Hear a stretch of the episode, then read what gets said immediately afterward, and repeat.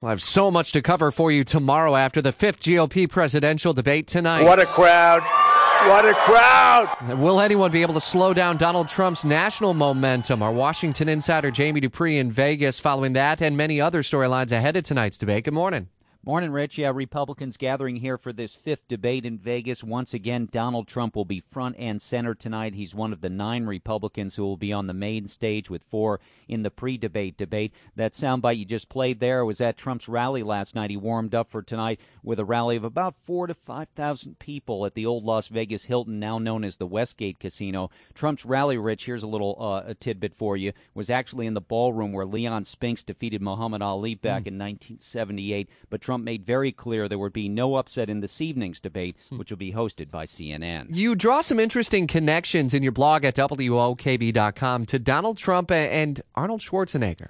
Yeah, listen, when uh, they wrapped up the rally, and I had heard they were playing this because I'd listened in on some rallies before, but I had to smile because they played the Twisted Sister song, We're Not Gonna Take It, which is becoming, in a sense, an anthem for a lot of people about how they want to change things. Well, why did I smile? For one reason, I mean, it was a great scene being at the rally, but two, I remember hearing that the first time at a political event. Another larger than life character who got involved in politics when you didn't think he would. And that was 12 years ago in 2003 when I was out at the state capitol in Sacramento, California for the Arnold Schwarzenegger recall effort of the hmm. then Governor Gray Davis of California.